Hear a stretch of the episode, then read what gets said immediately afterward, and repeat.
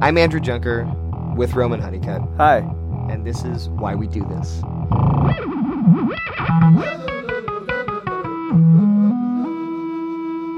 Welcome to episode 18 of Why We Do This. Today we have Will Abramson. Will is one of the founders of Yours Truly, which is now branched into Yours Truly and Yours Truly Creative. Um, so Yours Truly Creative is kind of the uh, they call themselves uh, independent creative studio. So one of those companies that is sort of in between uh, just a production company and an agency. They've been doing some really, really great work lately. You should check them out. Um, and they also have the kind of original yours truly side of the brand, which is very much still aimed at uh, storytelling about music and musicians. Um, and they've kind of gone from uh, doing session videos to like more kind of articles like that you see from their website. It's got sort of a magazine kind of layout now. Um, It's a and cool like like mixed media style. yeah, yeah. So we got some insight during this interview, um, kind of into like his process and like what they're after. Um, it really is. I wanted to talk to Will because you know we've we've been big fans of yours truly. They started around the same time we did in 2009, we actually worked on a lot of stuff together in the beginning um, when they were up here in San Francisco. And I've always been really drawn to their stuff because it does feel very like genuine and earnest. They never really do stuff for artists they don't like. Um, it's always driven by like a, a true kind of interest in their in their craft and a passion for the music. Um, I think that comes through in the interview too. We get a little insight also into the business side of things of how they've kind of structured uh, yours truly, and so it was yeah, it was a really good conversation. Um, probably less about the why and more about like what and how. Yeah, um, yeah, uh, Will was nice enough to kind of take some time to chat with us uh, from their headquarters in Los Angeles. So uh, we did this via Skype. Um, so there's a little bit of that kind of going on. Yeah, but I, don't, I don't think it's that bad. it sounds good. uh, yeah, and it's interesting to hear for them. I think it's they they you know from Will hearing about their like I'm interested in the like the evolution and how how do you do you know sort of like take stock of where you're at now as a as an artist as a company as a collective whatever it is and what your voice is and and see how that can needs to change over time. Like will has a good perspective on sort of like knowing kind of the work that they've done and how it's just seeing when there's there's a overwhelming amount of that from other groups. And so it's mm-hmm. interesting to see kind of that self-awareness and hear about the intention around kind of keeping current in a good way and keeping kind of fresh and growing into something like I think the take that they've done in terms of their like music work is really interesting in that Yeah. way that it's like they've gone deeper instead of trying to like branch out in a in a in a in a different kind of way hmm uh, so that's really cool Um, the interesting thing we should mention is uh, that this is the first time we've talked to someone from another company, as opposed to like, is that right? That's interesting I think so It was really interesting to get to kind of talk almost like we got into the business side a little bit there, and, and Yeah. us being two of the owners of French Press, it was interesting to kind of commiserate on those things a little bit, um, and and uh, just interesting to get his perspective on it. You guys are still in the bay. We are. we are I'm jealous. you miss it? yeah, I miss it. I miss it. Yeah. Were you guys smart enough to like buy homes in Berkeley and Oakland before it got too expensive and all that No, shit? course no, not. pretty stupid. Still, still all renting all over the place. I'm still the idiot who lives in San Francisco. Everybody else lives in uh, the East Bay. So, how's Los Angeles? It's cool. Um, you know, we kind of like, I guess like we went more in the direction of production company than like music website over the past few years. But I mean, we, I don't know, like we still have our website and we still do stuff on it, but we never really like tried to become Pitchfork or Right. Mm-hmm. become like a platform or whatever. And maybe we should have, but didn't.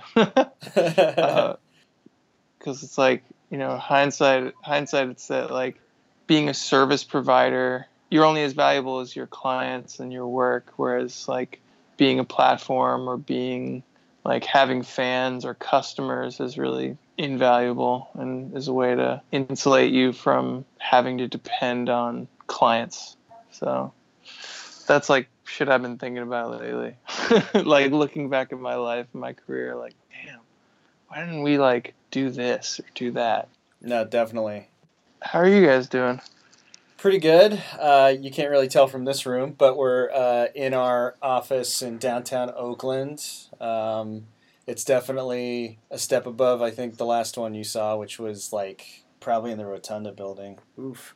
We went to San Francisco for a while, and now we're back here, and we have like a studio space, and it's just like a, a floor of a building, which is pretty cool. That's dope. We're kind of the same where we're client services, and it's very much like just hustling and working our asses off and Yeah. but also still trying to stay sane and make the creative shit that keeps us going you know Yeah. because you can't do that on every project right No, No, you can't. How long have you you been doing this now? we've been doing it for a very long time. It's pretty wild to have not had a real job for however like five years. I guess like I quit my last like real job 2012.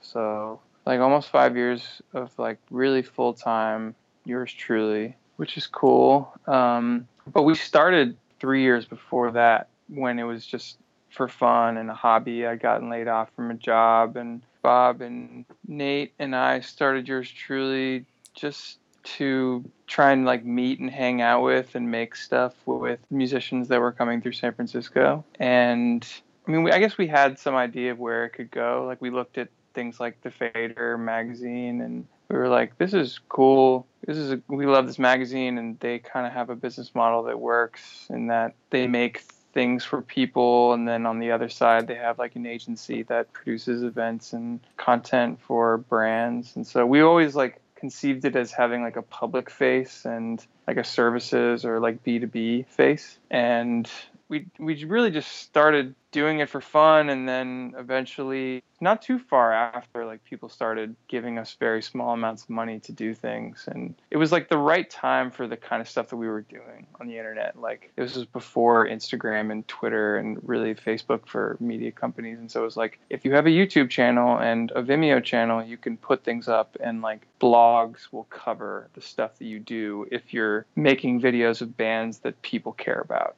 and because I'd worked in the music business, we were able to get access to bands that people cared about who like had nothing to do in San Francisco for the afternoon and were down to play songs for us in various places around the city. So I don't know. I don't remember your question.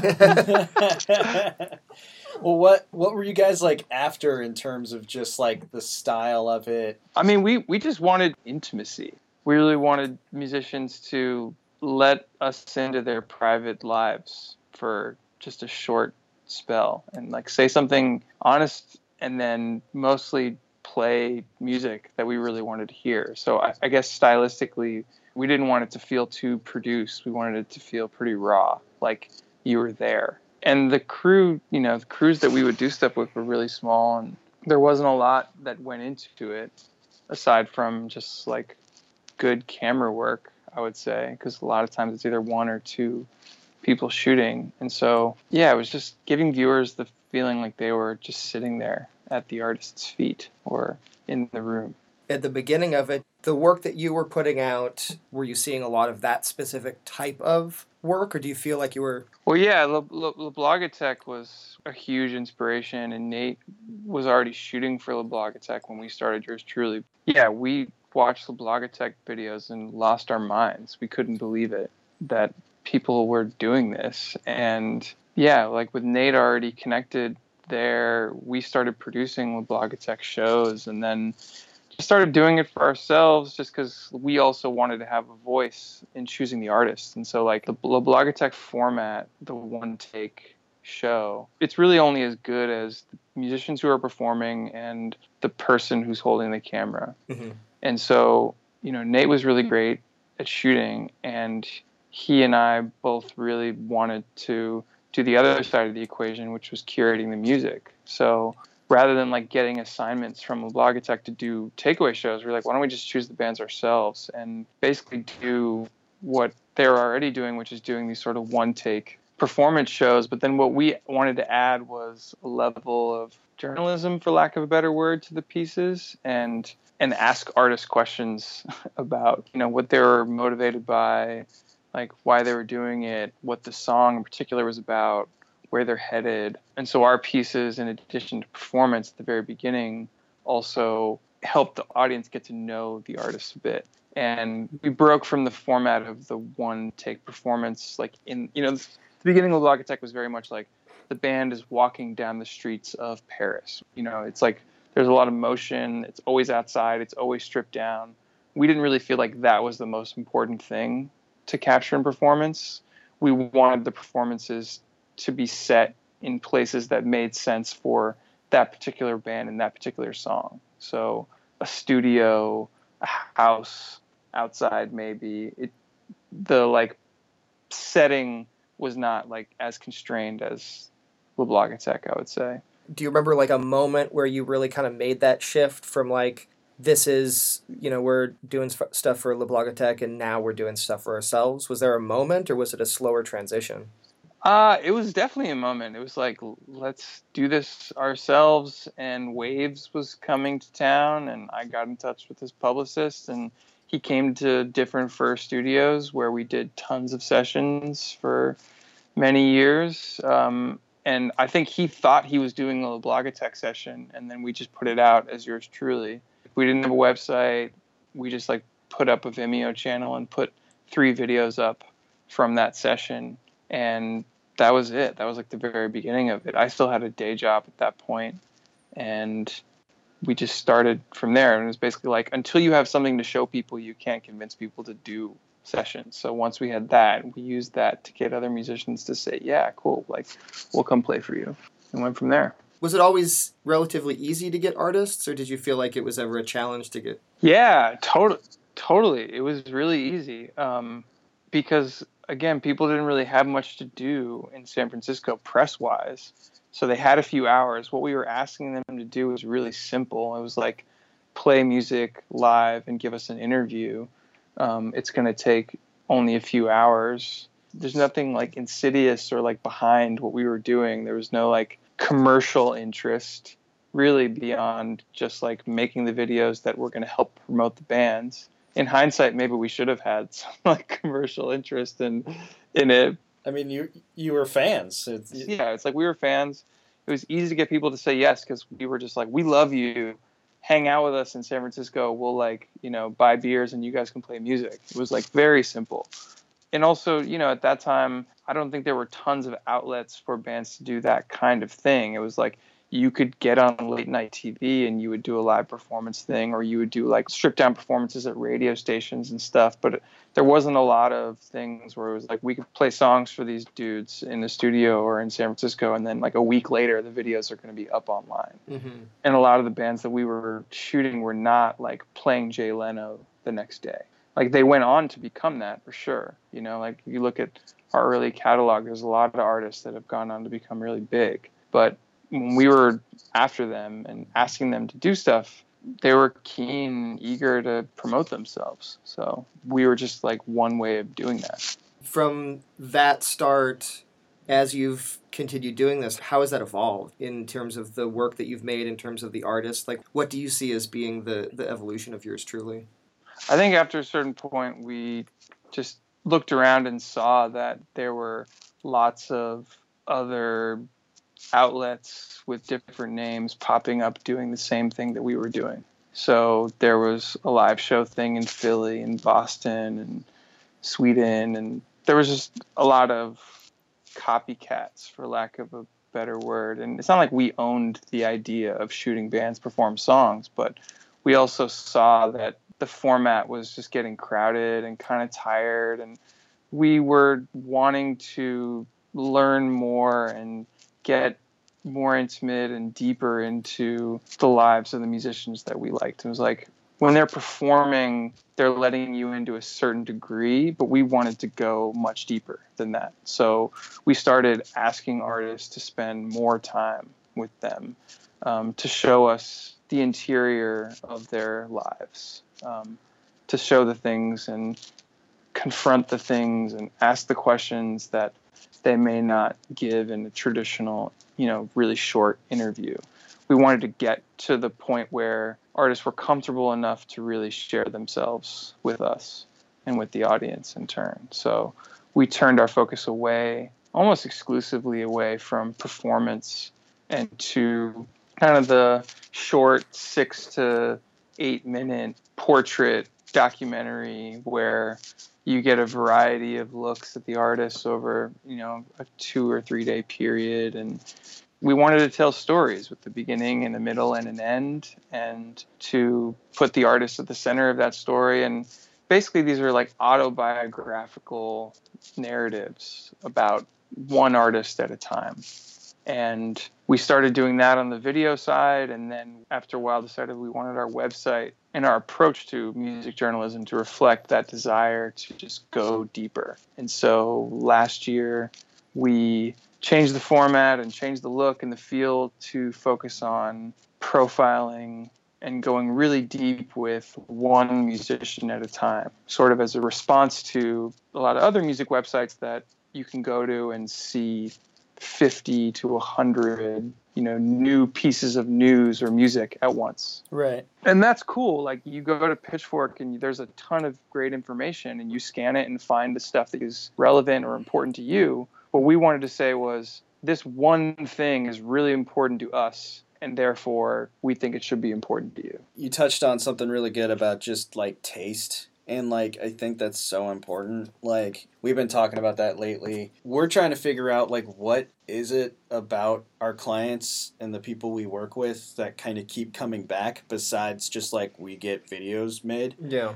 yeah and it's got something to do with just our taste and like and that's just i think that's really cool that you guys kind of like went full on for that like and yeah instead of like you go to pitchfork where you can find anything you want you go to yours truly and it's just one artist hmm who most likely you haven't heard of or heard from or have not had like access like this before. What made you decide to do that? Like what made you why focus on like one artist versus Mhm. a, a bunch that you know are going to get guaranteed like clicks or something? Well, one is that we were never really motivated by traffic in that in that way because as a production company, we made money producing content and events and doing stuff for brands. So we didn't choose a format where we needed to produce content that drove traffic in the traditional sense. So we were freed up from what a lot of media companies and websites are beholden to, which is engineering virality, for lack of a better word. So we didn't need our content to go viral. So we were free to choose musicians with big and small followings and or, you know, make videos that didn't like work with the sound off on the Facebook feed. You Mhm. know, like it was part of like let's spend some time on the sound design of this video so that people who actually watch it are really gratified. So why did we choose to focus on one musician at a time? You know, we're looking around and just thinking like what are we doing that's actually unique and or what can we do that's actually totally unique in the marketplace? Like what can we offer to music fans that isn't out there now that they can't get anywhere else? Because like I said, there's lots of people who are doing what we were doing and yeah, what did we want to stand for? Like what what was our unique value and our unique brand? What do we care about? And we realized that we really cared about making really conscious and careful choices about who we wanted to spend our time with. And then also like demanding that reciprocal respect from the artists to give us their time. Sure, we could do a phoner and do a piece of content and it'd be out tomorrow, but it wouldn't be any different from the same piece that someone else is doing. So hmm what we found rewarding was getting to know artists and telling their stories that we wanted to translate it, that into the process of actually making the pieces too. So if we decide that we really want to spend some time with someone, we're going to ask them to do the same with us and give us their time and give us access and be honest and not just kind of treat us like another news outlet to like promote their album. And in turn, because it took us some time and because they gave us their time, we wanted to give our audience enough time to spend with what became like really in-depth features, you know, feature-length articles, photography, videos, t-shirts, posters, stuff we would make in collaboration with these musicians. It's cool because I definitely see you're, you're. It's like you're doing like it's like longer articles, but also there's like almost like a photo essay component to it as well. Yeah. How much of that did you sort of find versus kind of knowing what the format was going to be? Like, how did you discover that new format? Mm, it's not it's not a revolutionary format. Like great, you know, great magazine stories have lots of words and pictures. What we add to that is videos that we produce and or videos that artists produce or things we do collaboratively. We've done hour-long radio documentaries that we add to it as well. So it's really like what are the things that we're good at making? Writing, photos, videos, audio, other like, you know, animations and illustrations and choosing the choosing the best ways of those options to tell the story and then we worked with an amazing agency called The Color Bright to build a website that was flexible enough to just contain all of those things and make them feel cohesively like they were part of a whole. So every week looks a little different, but there's only so many ways to tell a story. It's like we just choose whatever works. I mean, we just mix and match elements. So for Toro y Moi's week, it was like we made a video and that's the centerpiece. And on his page there's these cool little gifs of his journal so you can see his sketches and you can see the poster he drew and because that piece is about his work as a graphic designer so it makes sense that the photography is kind of like painterly like there's these big skies and these um, it's just like really colorful and um, it feels like him so we just try and tweak the mediums that we choose to meet the artist and express the story in the best way possible. When you're starting, you know, there's an artist that you're going to work with. How much of that story, how much of that style do you kind of figure out ahead of time, and how much of it do you discover while you're in the middle of it? I'd say half and half. Um, I think part of our approach is that we don't want to bring in our sort of hangups and preconceived notions into a story and then try and just like use the artist's words for a self-fulfilling prophecy. Our approach is collaborative in that we ask artists like what are the things that you want to share about yourself? What are the things that other outlets aren't asking you? And that's how we arrived at something like toro Moi's focus on graphic design. It's like he's made three albums. Everyone's asked him pretty much every question you can imagine. And so we were just like what do you want to show us? Like what do you what do you care about? What are you focused on? And so that's how we arrived at that piece. So really like there's an agenda setting that happens at the top of every story. Like what's the best way to make something that you're going to be really excited about that isn't something you're going to turn around and make again tomorrow so I'd say a lot of it is just is determined in partnership up front, and then in the process, new things are discovered but the artist can't just show up to the interview. We, will never do a piece where people just show up and we ask them questions and try and make it without the artist having some insight into what the eventual creative is going to be. Yeah. Mm-hmm.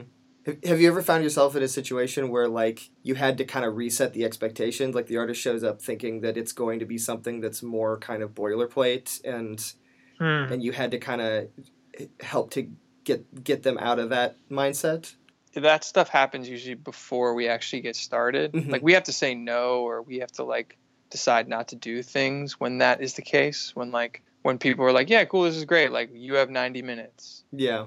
And we're just like, "Yeah." There's so there's a lot of explaining up front more so than artists show up and they don't really know what we're what we're doing. If we do our jobs, then people's expectations have been set. That's really cool. It seems like in that process like because we definitely find it a lot too. Like I think because you you said it in a great way. That's like curating work. There's a good balance of like saying no to projects a lot. Yeah. Right. To to hold that sort of like your aesthetic and and not necessarily as a like the ego of it kind of thing, but like a to really offer something that is unique and of value. Yeah, it's like artists are doing this because either they have a relationship with us or because they liked another piece that we've done because there are other websites with way more traffic than ours. So it's like if you wanted to do it for those reasons, then you could just turn around and do an interview with so and so and you might get more clicks and more likes and whatever out of it than you would out of doing a yours truly piece. But if you want something that you can feel really proud of and go back to and give your fans a deeper look into your life or your process or show them a different side of you than you've shown before, then it's worth doing. Mm-hmm. So, you know, we choose to do the pieces we do because we think that there's a great story or this is a great person or we'll, or we're compelled. And because our business is, you know, services, it's it's production for clients. Our motivations for doing editorial are not monetary. Mm-hmm.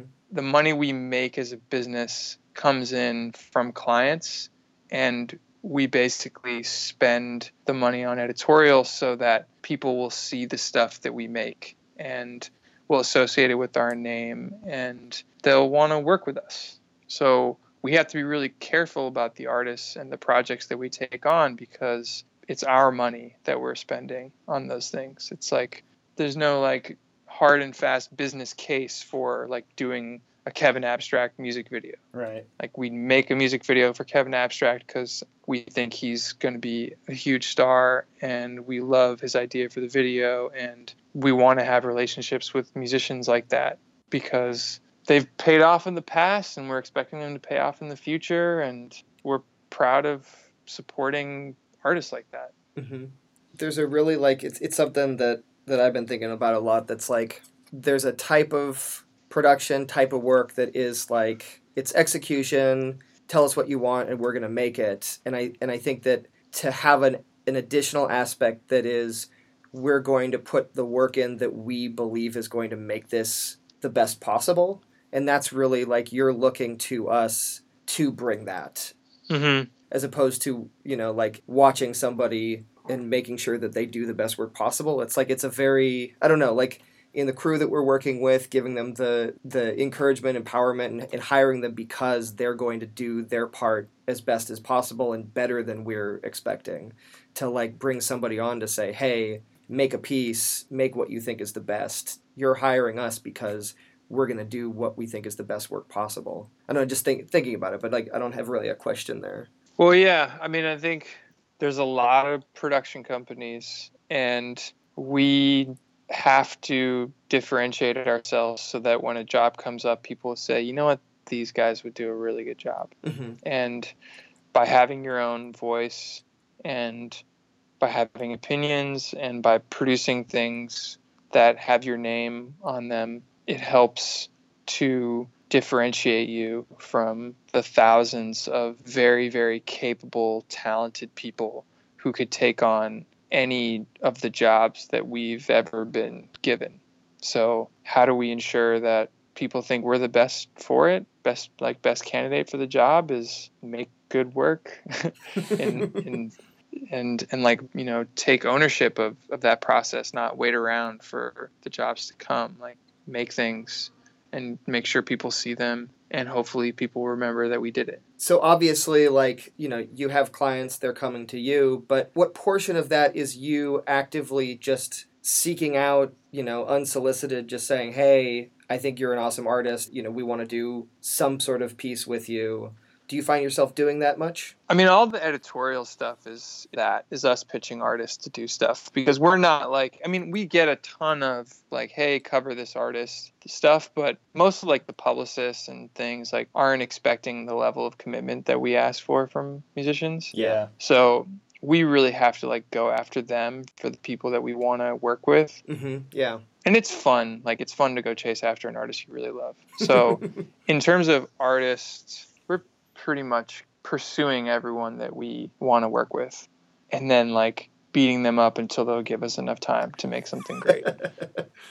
in terms of clients though, like we're I'd say a lot of that is incoming. So we we've kind of we have like a few client relationships that have happen you know been multi-year things where we'll do you know four films one year and this year we do more those have been like pretty steady for us but i would say that if we were smart we would hire someone or figure out something figure out a way to spend more time doing like new business development because that's like you know people hire based on relationships. Even if they've seen your work they may not think of you a lot of the stuff we've ever been hired for has been very proactive. It's been like, we have an idea for a series. Mm-hmm. We're going to pitch it to this brand. And they get down with it. And that becomes something that sustains us. But then you get caught up in producing the things that you've sold. And then you have to also make time for coming up with new things and finding new people to sponsor or buy or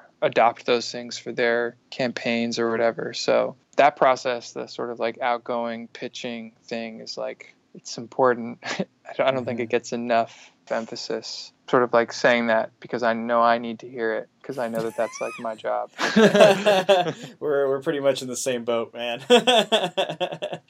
uh, Yeah. Cause yeah, over here it's the same, pretty much the same thing. We're like, yeah, focused on making the work, and then Mhm. you're like, oh yeah, like there was a point where this, you know, we're, we still got the three of us. Uh, you know, Chris is doing what he does, but yeah, at some point we kind of handed that stuff over to Chris because we were like, we can't all be, Mm-hmm. you know, in production all the time. So anyway, it's just like interesting to hear your take on it, and you're going through the same things. Yeah, man. Yeah. Running a business. I, I'm curious about your um like for us, what keeps us going as a business is that we know that we're we're always evolving and growing and you know finding new ways to do better work but also to, to keep ourselves as engaged and you know still loving this as much as we possibly can. And there's definitely times where that gets hard and it feels like we kind of found a rut you know and it, it, it ebbs and flows. It's like you know you get a busy couple of months and you just you're working. But how do you guys stay kind of i don't know like always kind of like learning and growing and or or, or how do you think of that growth like as you continue to do this Well, we're lucky because we work in music and there's like no shortage of interesting stories to be told about musicians or using music. So there's a pretty steady flow of inspiration there. I would also say that you have to just try and not stick to any like particular format or Mhm. particular way of doing things. Like we've pretty consistently try to take on projects that we've never done before. I feel like uh, running a business is like is all about teaching yourself how to do things you had no idea you know how to do before. it's pretty accurate. it's like promising people that you can do things that you have no experience doing and then you teach yourself to do them in the process and then you're like, "Oh, okay, now we can do this." Yeah. Mm-hmm. So there's that. The other thing is like we're at a place where there are really smart people that work with us and for us too. Like, and they're like younger and like smarter than we are, like Bob and I are. And um, I don't know, like if you keep your ears open, you will learn from them. And I, now I'm at this place where it's like, damn, what am I doing here? Like, how am I going to keep these like smart people that work here interested and engaged in working here because they can go do whatever they want because they're capable and like they've gained like valuable experience working for us. But like downstairs, there's a kid named Andrew Sales who has worked for yours truly for years and he's directed some awesome and some of our best work recently and he's working on a really good video right now on this band the books and Nice. I like, you know, sit down and watch what he's working on. I'm like, damn, this is so good. Like, I'm so excited that you're sitting here working on this. And I just want to, like, remain in a position where he, like, still considers my opinion valuable. um, so, yeah, and it's the same thing. Like, we made this great, like, Kevin Abstract music video. And I basically just heard Kevin's music, liked it and was like, "We're going to help you in any way you can. Let us know how we can help you." and they had an idea for a music video and was like great we'll help you make it. And a girl who works for us frances capel again has been working for yours truly for i guess a year or so. She just like did it. You know she produced a music video. She'd never done that before. She produced yours truly stuff but like she produced this music video handled the budget like made it all happen. And we got to put our name on a music video. And i didn't really have to do anything. Like i just told her to work on it basically so um, yeah it's like figuring out how to like get the fun and challenging work and then making sure that the people you work with and yourself are up to meeting the challenge Mm-hmm. I want to read this thing that is on your site because I really like it. Uh, but I'm just going to read it and then I want to get your take on it. We don't do content, there's enough of it. We tell slow stories that stick with you like a song, that last like a letter. There's never enough of that. you're fucking with it we fuck with it. Yeah, for sure. That's cool. Uh, I mean, I, I guess yours truly has some um, kind of like hopeless, romantic, cheesy roots in that yours truly is a way to sign a letter, and letters are a very sincere form of communication. They're analog, they take some time to produce, they take some time to get there, they take some time to read. If someone sends you a letter, you're going to cherish it more than you would an email Mm-hmm. or like a DM. So the name yours truly is derived from this place of like cherishing communication that takes effort to both produce and consume. And so we don't aspire to make viral videos, though those people are millionaires who can do that effectively. Yeah.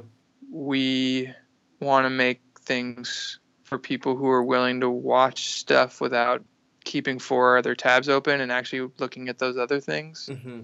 we want to make stuff that will follow people around even after they've you know kept scrolling Um, slightly kind of different avenue, but like you mentioned journalism a few times, and you know, obviously knowing your work, you you kind of dip into like documentary film and various mediums. But is there like are there specific artists that like inspired you kind of along the way whether they're like i don't know like or, or journalists even it's kind of a broad question but i'm just interested to hear i guess i've been spending more time reading good journalism and listening to podcasts and watching stuff than i've ever done before. Like i feel like for the first few years i felt like my job was just to like be an in the know music guy to find artists early and develop relationships with them. And that's still part of it but now i'm more interested in and inspired by just like reading great writing like reading jenna wortham at the new york times magazine or gene demby on npr's code switch or song exploder or radio lab or you know like watching moonlight. Um, or just like looking at the vimeo staff pick section and just like watching stuff. I feel like it's not really enough to just have good music taste to do what we're doing now. And so is that thrilling or exhausting? It's thrilling to try things that are new. It's also it's not scary but it's like oh shit. There's a lot of really smart people out here doing incredible work. How can we get this good? Like how can we how can we do stuff at this level? You know reading things and watching things is like this weird kind of motivation where it's like at times demoralizing exhilarating terrifying and inspiring. You know Mhm. it's like well, fuck this can be done. Definitely. We could do this but oh this is so good. We'll never do it this good you know? All right we can do it you know? And, and honestly like bob is a really constant source of uh, of encouragement Mm-hmm.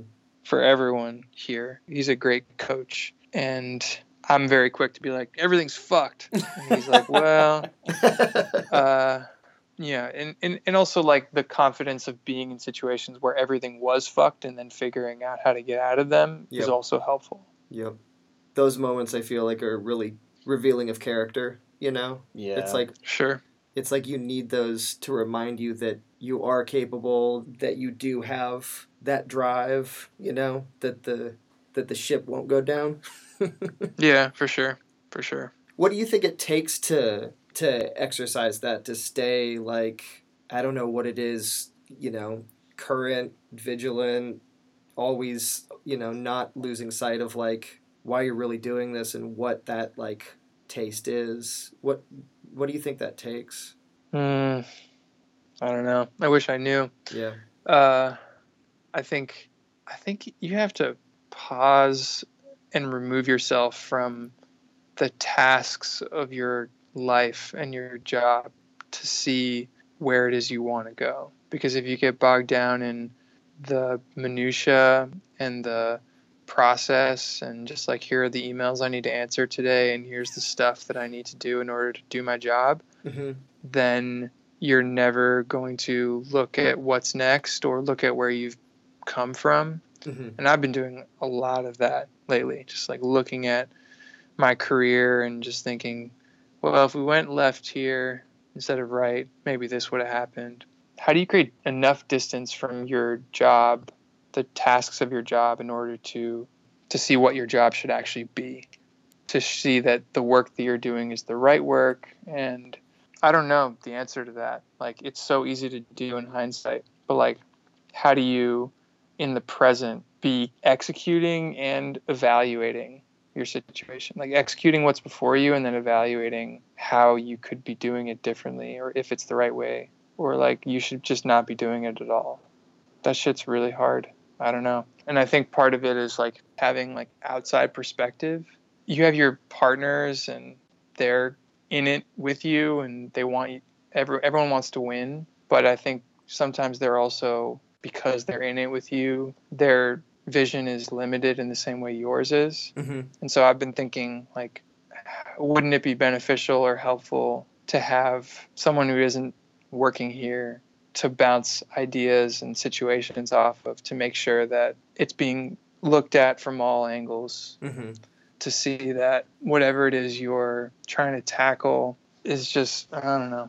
I lost my train of thought. It's just basically like I want sometimes I wonder whether if having an even and experienced advice from people outside of this office would yield results that are more beneficial long term than they are about executing a short term goal or a short term task.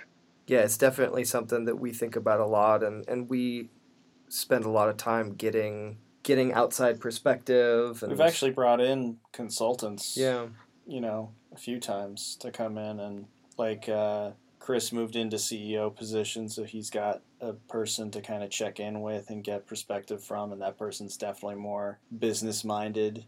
You know, just getting yeah, getting all those pieces and kind of mashing it in your head and trying to yeah. figure out the right way. I mean, and we've we've definitely got that from like a, you know as we've grown over the past you know seven years now like you know production people giving us insights other you know agencies and production companies giving you know us their take on it and you know it's on us to be seeking that that kind of what we're not thinking of you know Yeah. and to be seeking that like perspective from other people and then it's up to us to interpret that the way that it works for us right For sure. Yeah, and implementation is is everything. It's just a practice. It's like can have this idea about how you want to be as a business owner, or as a creative, as a journalist, or whatever, but it's ultimately what do you wake up and do, and then how do you do it?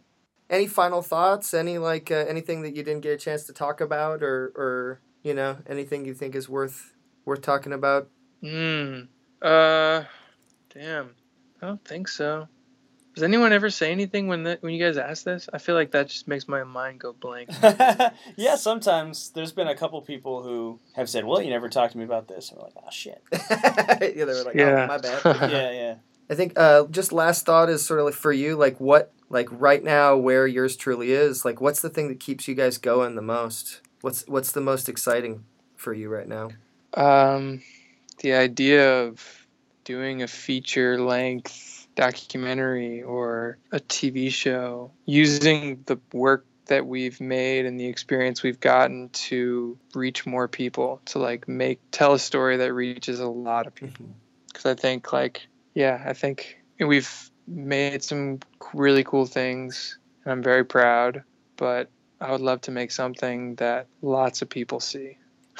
Yeah. And I don't mean just like because the brand bought media and put it in front of people. Like, I want to make something or be a part of making something that really touches people, that they're compelled to share, that is like something that they can't wait to talk about after they watch it. Um, and new things are like that are coming out every day Mhm. and there's more opportunity to make that kind of work. It's just about having a great idea and putting yourself in a position to execute it. So, what keeps me going is this idea that one day, like, we'll make something that lots of people see.